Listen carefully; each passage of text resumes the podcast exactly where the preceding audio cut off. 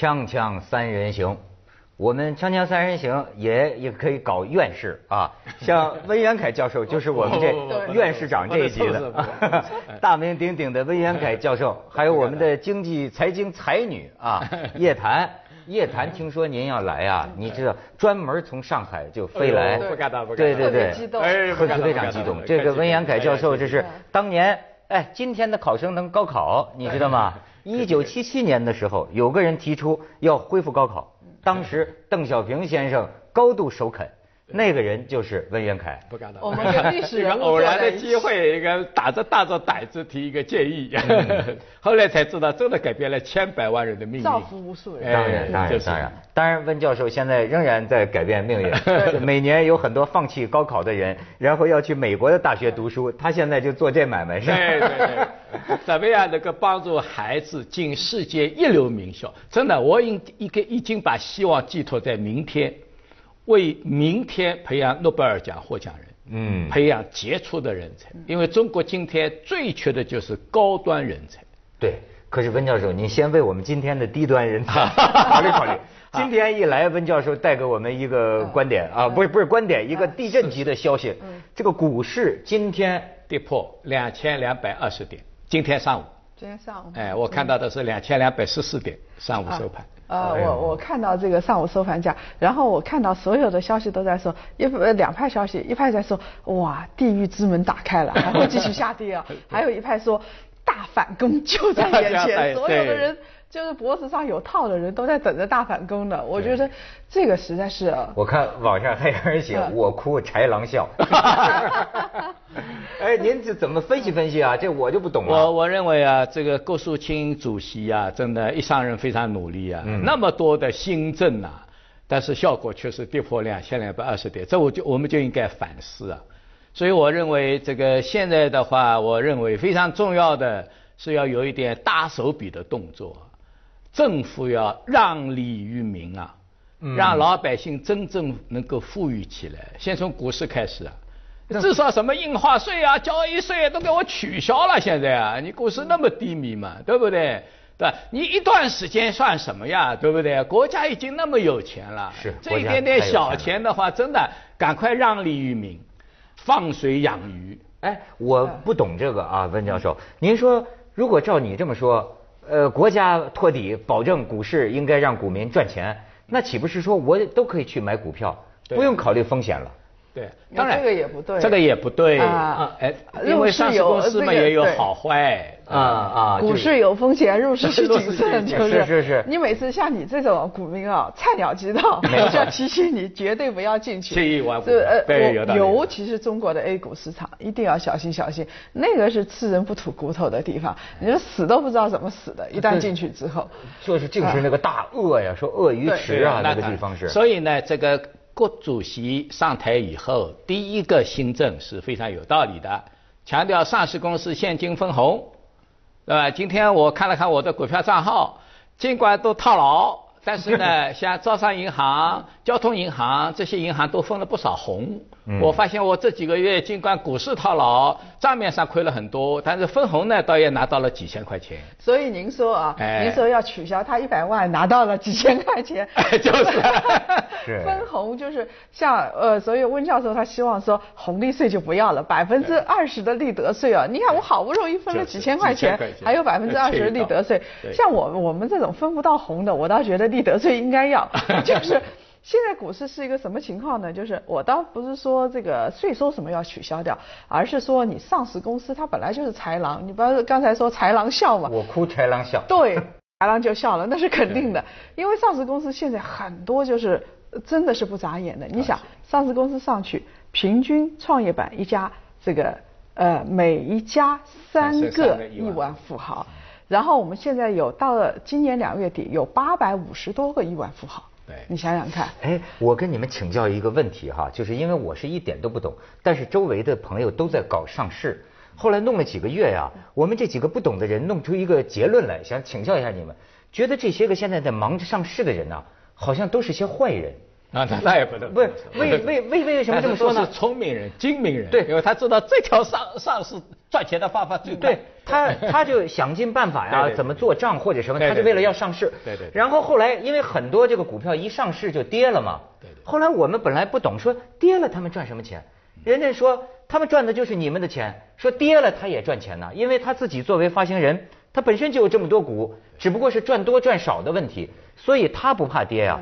对，就是圈你的钱。因为他原来是一块钱，上市的时候二十块钱，跌到哪怕就十块钱。他仍然是一块钱变成了十块钱。没错，他他就没没无本万利啊。对呀，对呀。所以这不是很坏吗？对呀。所以呢，这个就要制度改革了，而且要制度创新，包括对上市公司的高管的套现，应该有更加苛刻的限制，对吧？对上市公司的业绩的好坏要有更好的上市。从来不分红的上市公司，将来要冠上一个铁公鸡。你看啊，最近有一家上市公司，它上市之前我盯着过，我说这个不能上市。结果上市之后，它现在就成为这个套现最厉害的，所有的高管都在忙着套现，一套现就是这个几十亿啊，就就。不是已经有规定吗？多长时间之内你不能？这个但是这个时间很快就过的，一年，比如说一般来讲锁定一年。现在新股发行呃这个改革之后啊，有很大一部分它已经不锁定了，就是你发行的时候就是呃直接是能够套现的，只不过说你套了现之后呢，这笔钱你不能随便用，你得放在专门的账户里头，这个是新股发行体制改革的。嗯。然后是呃。像你像你说的这个套现这种东西，你想想看，中国发财，你刚才说发财最快的，我们叫做两个渠道。第一个渠道，十年前或者五年前你买房子，你买个房子一百万，然后过了半年就一百五十万，嗯，结果你卖了之后，你起码能得到一百四十万吧，嗯嗯，对不对？这是套现最快渠道。还有一个就是温老师说的股市。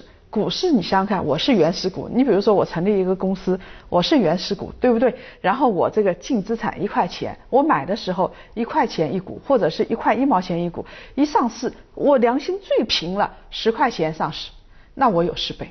如果是六十倍的上市呢，市盈率呢，六十块钱，我这辈子就海普瑞呢，一上市就一百四十八块钱。那就一块钱变成一百四十八块，所以他们两个人一下子变成四百二十六亿。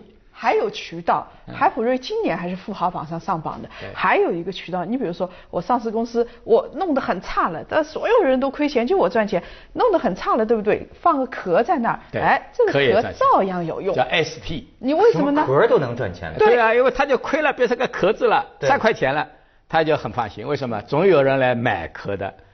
一旦买可以和他三块也可以变成二十块，所以这次那个郭树新主席新政里边就有说，这个要禁止，要这个不鼓励借壳上市，因为借壳上市里边倒是可以说一句坏蛋比较多。刚才说上市的坏蛋比较多，借壳里边确实是阿狗阿猫都在里头，那坏蛋就就确实是比较多了。还有一点啊，就是你比如说我们，我再举一个例子。上市公司名字我不敢说了，再说就人身威胁了。就是我再举一举一个例子，你比如说上市公司，他做关联代保担保，他这家公司上的市是我的，我控股的，然后我其他有五六家公司，我通过上市公司给其他的五六家企业来担保，反正你是上市的嘛，然后从银行一借款就借十几个亿。哎呦，几十倍！你说这么多人精，这逼着我们这草民呐，只剩下最后一条路了，就买彩票了。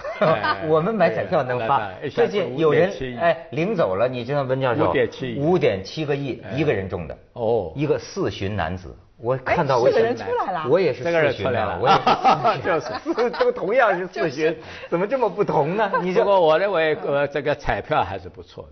你觉得？哎，咱们可以看看照片。好，咱们可以他们找一照片很有趣。你看，这就是一个人买了三张，三中中的，他这个幸运的让我们都质疑了，你知道吗？都怀疑这现在就是说到底怎么回事啊？然后你看接下来有有有有意思，你说中这么大奖的人领奖，你看看都怎么来领？哦，他来领奖了，他人不这个不是他，这是别的那个幸运得主。对对对。然后你再看下边。这个你看领奖就戴面具的，人家还以为恐怖分子呢，哪有这样打劫来的？他真的怕的，他他真的怕啊！你瞧，这也是领奖的，你瞧，这这俩领奖的是四川的，成都的，你看一个一桶，一个一个二桶，子弹飞里面的吗？马匪。哎呦，这个我认为股票哎，这个彩票还是不错的，为什么呢？彩票我认为就是呢，让小老百姓。十块钱八块钱买个希望还是很好的。有希望。有希望。那尽管中奖率是一千万分之一，对，但是一千万分之一也是一千万分之一呀。我们四旬男子还是 有有希望。锵锵三人行，广告之后见。真是你说买股票还是买彩票？哎呀，这个彩票是只能玩玩我我只能说，你买彩票呢，有一千万分之一的概率啊。对。如果你买股票呢，那就是一千万之一千或者一千万之一亿，你恐怕是，呃。赢不到钱的，可能是亏损的。你有百分之九十九的概率，或者是比较乐观一点，你有百分之七十左右的概率是亏钱。哎呦，所以我为什么要写一本书叫《中国漂亮五零》，对吧？很可惜，就是说这本书呢，我是一零年写的。在做指数吗？哎，不是，就是说我整理了七个指标。啊。因为漂亮五零叫 Fifty Nifty，这是个华尔街上曾经非常有魅力的名词。啊，就五十只在华尔街最好的股票。哦。他们是通用电气、微软软件、英特尔电脑芯片、思科网络路由器、戴尔电脑、麦当劳快餐、迪士尼乐园等等。就这个五十只股票，当时被认为让美国一代中产阶级完成了一生的财富梦想。就是说，你只要买了这五十只股票的组合，放在家里放十年，平均有一百倍的增长。微软最快四百倍，就是你一九八零年买一万块钱美元微软的股票，放到一九九零年把它卖掉，就是四百万。这就是一个梦想。我希望中国的股市，因为什么呢？我看了这个东西，当时很激动啊。中国股市能不能有这一天呢？也还是有的。我们当然也不要把股市说的太可怕。股市中间仍然有很多成功者，在去年的熊市里面，仍然有基金经理能达到百分之五十七的回报。啊。有过，呃呃，这个介绍给我呀。对，呃呃，说的是神仙级别的人，神仙姐姐，这个级别的人，一般来说，去年啊，基金经理只要你不亏钱，你的排名就是前面的，哎，因为排名就前三的。去年总共亏掉四千多亿了。对对对，所以你想想看，文涛，就像当初你在香港，像当初香港市民，他当初买汇丰、大奔向，然后买。呃，香港电讯对不对？然后放在家里，你放三十年，你天天抱着这股票睡觉，越睡越踏实。你这三十年，你就可以天天看着你的财富上涨，它的股价年年上涨。哎，这多好啊！李嘉诚的威望就在这里啊！李嘉诚当年发那个 Tom 的时候，香港街上的老太婆买茶的都去排队啊，因为买了一手，一转手就是。几万个港币就可以捡了个钱包，是是是。所以为什么李嘉诚被人称为李超人？所以我们要在中国股市里面鼓励这样的上市公司。所以那个呃，像那些大国企呢，算不算？大国企嘛，大部分不分红啦，对吧。讲到底了，大国企了，都很少分红了。你比如中石油，也不怎么分红。嗯，呃呃，它分红倒是分的，是这样子，就是说，像您如果是啊，像我们这个呃神仙哥哥或者神仙大哥级级别的人啊，像温老师他对股市这么了解，但是您想想看，他现在买的这个银行，其呃这个我们觉得他应该是大奔向性质的，但是他就迟迟成不了奔向啊，它原因比较复杂的。其实你想想看，你刚才我们说中石油，中石油倒是分红的，它每年啊。盈利那么多，它每年固定百分之四十左右是拿出来分红的。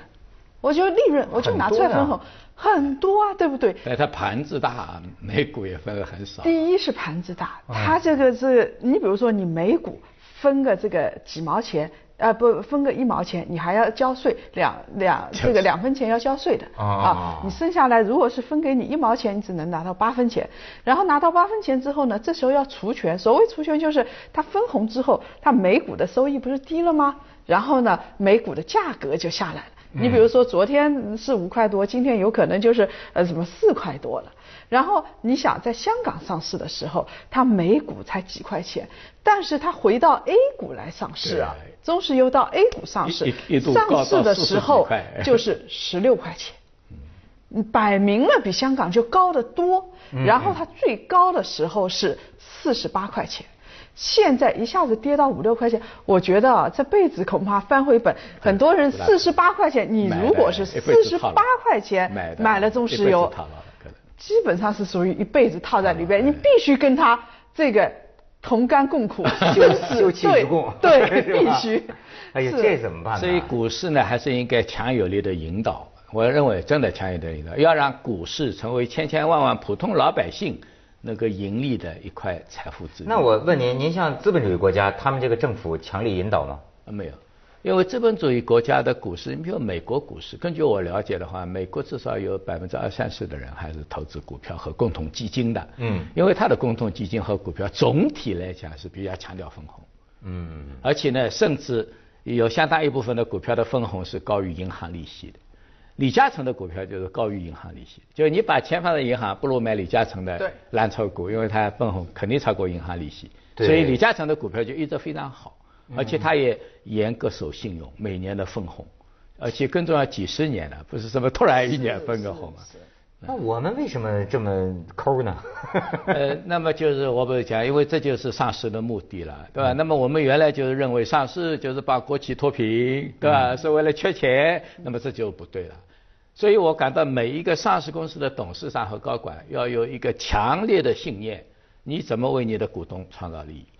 你怎么样了股东？我认为国家也是这样，国家现在非常重要。我认为下一阶段中国要深化改革开放，一个非常重要的大国策，就是怎么样帮助更多的老百姓富起来，国家真正在财富上实现为人民服务。但是我觉得，我觉得这个是不是也要跟一个特别强大的这个本能来抗衡？就是说，已经是我兜里的钱，我要掏出来给别人吗？这个太困难了，跟人性 人性的这个就是中国下一阶段改革太大的难点和焦点所在，就是中国已经形成了一个相当庞大的既得利益集团，而且这些既得利益集团赚钱是利用权力的，对吧？所以这个包括上市公司在内啊，他利用权力谋取财富，你改革就是要断他们的钱袋，那他就要拼死啊！反抗啊！所以这就是改革的。还是买彩票吧。锵锵三人行广告之后见。哎，神仙姐姐有话说。刚才看呃说说到这个，我觉得我们政府太累了，我不希望他们这么累，给他们减点负。你说股票涨了，涨到六千点，哇，太累了。我觉得说。涨得这么高，泡沫还得了？我赶紧来打压一下。太低了，他也累。我赶紧拖拖试，这么低了，所以他你看，我高也不行，低也不行。所以最好的就是你别管那么多。所以刚才说那个郭树清主席啊，我记得他这个上台之后新政很多。那么他当时有一句，他说现在蓝筹股到了前所未有。未有的罕见的投资价值，我当时一听，我心里就咯楞一下。我觉得这句话可说的太早了，因为你任何你即便是不要说神仙姐姐、神仙哥哥，都是没有办法说我来操纵这个股市的价格的，不可能的。你说有罕见的投资价值，好，我现在像我们，比如说我们看你说工行好，啊我就去买工行了。哇，这段时间工行再跌，你赔我钱吗？对呀，对不对？这个是不可能，所以。呃，任何一个政府啊，或任何一个监管者，你不要去管市场的价格是怎么样。你比如说，微软涨到八十块，涨到跌到二十块，你让他去好了，你只要保证它不造假账就行。保障它保保证它是正确的，就是说我给你的所有的信息，我文涛，我今天跟你说的所有的话，只要是跟价格有关的，都是正确的，否则就要受到严惩。你只要管住这个就行了。我们这个十年来，政府有一个很大的心病，老是希望管太多具体事务。嗯，政府应该尊重市场的原则，维护市场的秩序，对吧？不要过多的直接的干预市场，而且效果也不好，对吧？而且你要防止那些人，对吧？尤其是利用权力去谋取财富，你要整治这样的人，这样就让三十年来我们回顾回顾嘛。什么东西在中国崛起成长，就是那种奋斗、创业、对劳动、创富，对吧？你政府就该鼓励这些东西，所有不劳而获、巧取豪夺，对吧？这你要打击。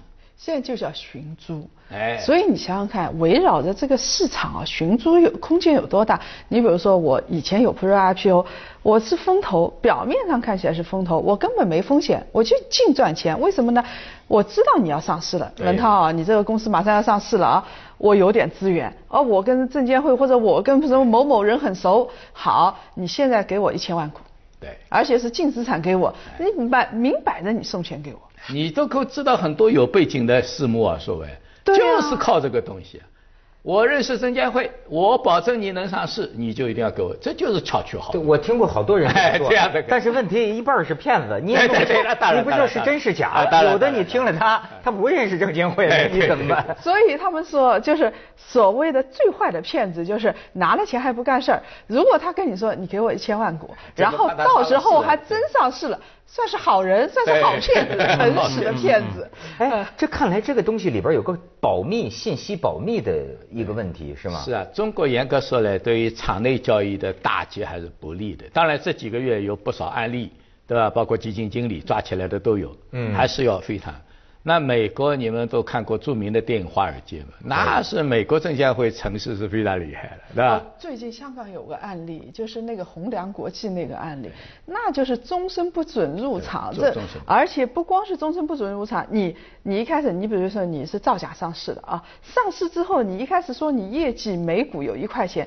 然后上市之后第一个月或者是半年之后，你发觉你就亏本了，我们直接怀疑你造假。造假之后怎么办？你上市圈了十亿块钱，我把你的十亿块钱先冻结起来，我不准你用。